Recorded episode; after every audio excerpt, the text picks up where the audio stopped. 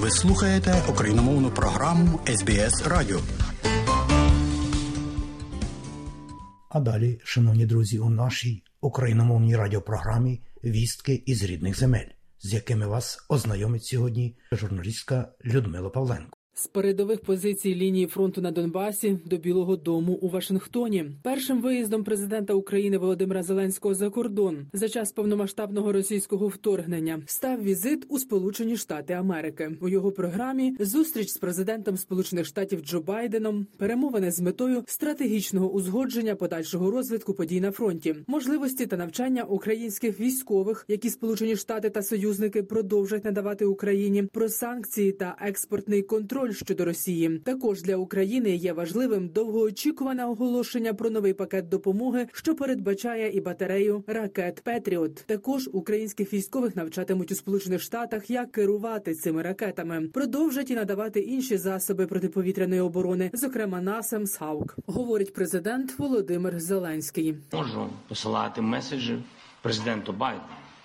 Наприклад, якщо зараз не дуже серйозно, ви сказали, що буде після Петріотів. Після Петріотов ми ще раз дамо сигнал президенту Байдену, що ми ще хотіли би отримати Петріот. We're working. That is our life. We are in war. I'm sorry. I'm really sorry.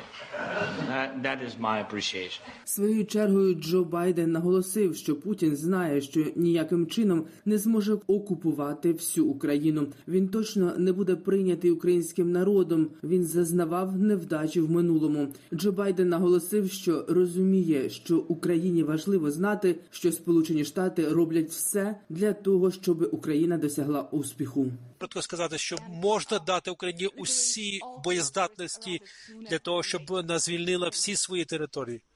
Yes. Його відповідь так. I agree.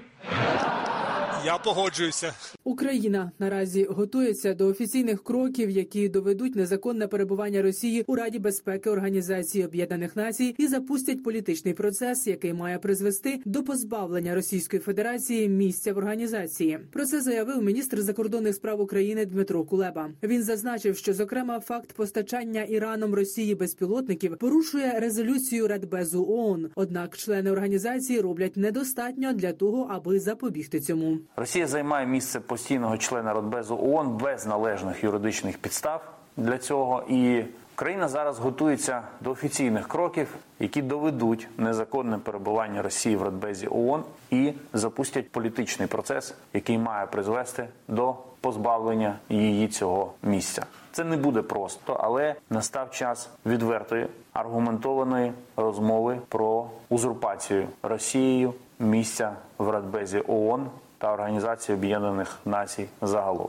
Росія для завдання авіаударів по Україні використовує близько 40 аеродромів, з них 5 або 6 на території Білорусі. Про це розповів речник командування повітряних сил України Юрій Гнат. Нікуди вони з аеродромів Білорусі не діваються. Вони завжди знаходяться в повітряному просторі. Там літає літак дальнього радіолокаційного виявлення А 50 який відстежує усі повітряні цілі на території України. На жаль, вони працюють і в Білорусі, і на півдні. Ці літаки у поєднанні також з, з літаками-ретрансляторами Іл-22. Також тактична авіація росіян теж постійно перебуває на аеродромах е, Білорусі. Там щонайменше 5-6 е, основних таких е, аеродромів, які використовує Росія для того, щоб власне там нести певну загрозу з цього напрямку. Білорусь обмежила в'їзд, вхід та перебування у прикордонній з Україною смузі у трьох районах Гомельської області: Лоївському, Брагинському та Хойніцькому. Виняток зроблено для тих, хто виконує службові обов'язки, прямує додому або до місця проживання близьких. На карті можна побачити, що йдеться про білоруський регіон, який межує з Україною, зокрема з Чернігівською та Київською областями. Саме через ці райони, а далі через Чорнобильську атомну електростанцію, Росія вторгнулася з білоруської території 24 лютого. Напередодні моніторингова група Белоруський гайон повідомила та поширила відповідні фото про те, що Росія перекидає свою техніку на південь Білорусі. Білорусі, ближче до кордону з Україною. Зафіксовано перевезення танків, вантажівок та особового складу Російської Федерації, що знаходився на полігонах у північній та центральній частинах Білорусі. При цьому, за даними групи, кількість техніки, яку зараз перекидають ближче до кордону, не є значною і її недостатньо для наступальних дій. Це підтверджує і речник Державної прикордонної служби України Андрій Демченко. Ми не відмічаємо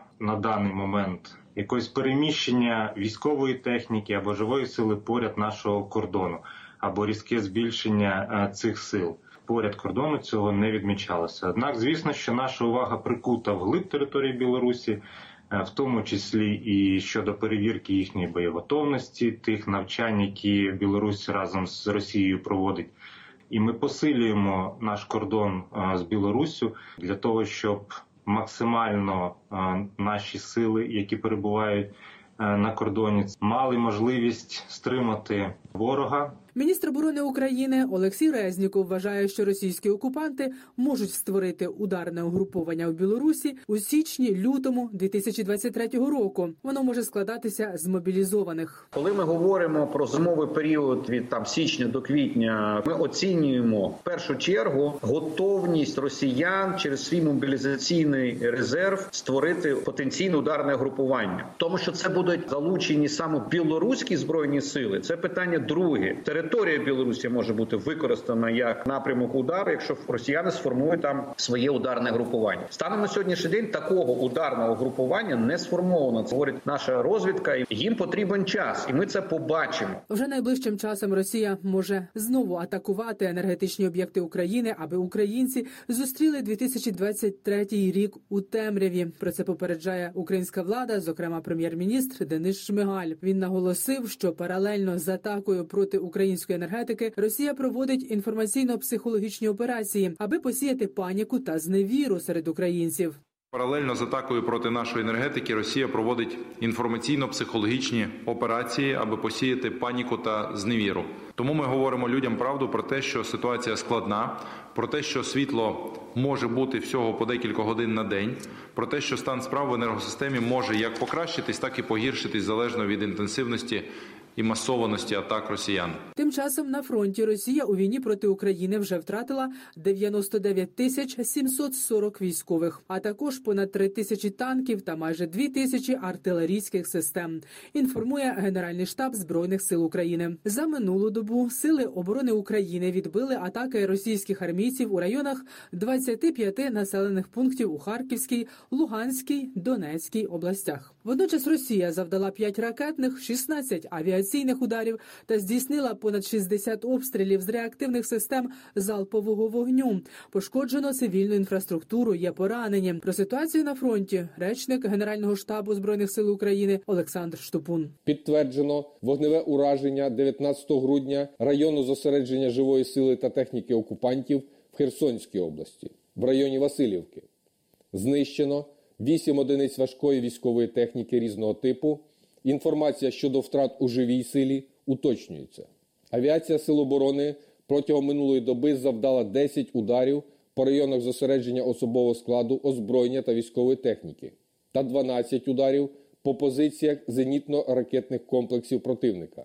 Підрозділи ракетних військ і артилерії Сил оборони України уразили склад боєприпасів, три пункти управління та 10 районів зосередження живої сили окупантів. За інформацією прес-центру Сил оборони Півдня у напрямку Кінбурзької коси триває протистояння українських захисників з російськими загарбниками. Там точиться контрбатарейна боротьба. Також російська армія не припиняє обстрілювати населені пункти та їх інфраструктуру вздовж правого берега річки Дніпро, зокрема на Миколаївщині та Херсонщині. Докладніше про ситуацію у Миколаївській області розповів очільник обласної військової адміністрації Віталій Кім. Обстрілюють періодично з РСЗО акваторію біля Очаківської та Косорубської громади. Та ці громади це саме вони роблять з Кінбурну. Там без жертв більше місяця вже. І в нас на зараз більш-менш все працює. Тобто, у нас за місяць немає ураження критичної інфраструктури. Тфу-тфу-тфу. Тобто, у нас вони працюють в штатному режимі по чергам, як потрібно, так же відключені, як по всій території України. Що стосується котелень, що стосується газу та води, у нас все працює. Що стосується деокупованих територій, 48 населених пунктів, там Там 20 чимось залишилося по газу, яких треба довключити. Тому ситуація в нас стабільна і покращується щодня. З початку повномасштабного вторгнення у міста та села Одещини влучили 111 російських ракет, і це без урахування тих, які вдалося збити силам протиповітряної оборони. 32 людини загинули, майже сотня отримала поранення. Такі дані оприлюднив прокурор Одеської області Сергій Костенко. За його словами, найсуттєвіших пошкоджень зазнали об'єкти цивільної інфраструктури Одеської області. Суттєвих пошкоджень зазнали такі об'єкти цивільної інфраструктури, як міжнародний аеропорт Одеса, ДП Одеський нафтопроводний завод, приватні нафтогазові підприємства, підйомний міст через Дністровський ліман, приватний зерновий елеватор в місті Арцис, е, сім комплексів електростанцій, залізничний міст, е, Одеський припортовий завод. Вісім блоків атомних електростанцій та 10 теплових станцій працюють станом на зараз в українській енергетичній системі. Через суттєві пошкодження зберігається значний дефіцит електроенергії. Зокрема, у Києві енергетичні потужності покривають лише 50% потреб міста. Про це повідомив генеральний директор постачальника електроенергії компанії Ясно Сергій Коваленко. Для підтримки збалансованої роботи енергетичної системи аварійні відключення застосовуються в 11 регіонах України. Водночас у Києві, Одесі та Львові, окрім пунктів незламності, які можуть прихистити українців за відсутності електропостачання, з'явилися кулясті намети сфери світла. Там є генератори та антени Starlink. Там можна зігрітися, зарядити свої пристрої, попрацювати, випити чаю. Кожна зі сфер світла може вмістити близько сотні людей. У столиці вони вже є на Печерську, на площі Лесі Українки, що біля будівлі центрального виборчого комітету, а також на Подолі на контрактовій площі біля колеса огляду. Працюватимуть сфери світла до 30 грудня. Понад 10 тисяч антен Starlink отримає Україна у найближчі місяці. Про це повідомив міністр цифрової трансформації України Михайло Федоров. Він звернувся до Ілона Маска під час одного із потужних блекаутів, і той повідомив, що продовжить підтримувати Україну та вже дещо і зробив. Від початку повномасштабного вторгнення Україна отримала близько 22 тисяч систем Starlink для забезпечення зв'язку та інтернету в країні. А Росія за допомогою церкви активно намагається втягнути до свого руського миру українців, які перебувають за кордоном, зокрема біженців, які шукають притулку. Про це розповів президент світового конгресу українців Павло Грот. Руський мір дуже активно, добре сфінансовано працює у всіх країнах, де живуть українці сьогодні в Європі. Бо там найбільше є загроза, бо там найбільше є біженців, українців, які виїхали які дуже часто шукають притулок, шукають де чи це навчання мови, чи це є школи для своїх дітей. І ми бачимо, що знову руський мір працює, щоб заохотити, щоб українці приходили до слав'янських центрів. Це просто можливість, щоб їх втягнути цей руський світ. Ми також бачимо з точки зору російської церкви, як вони активно притягують українських православних християн до себе. І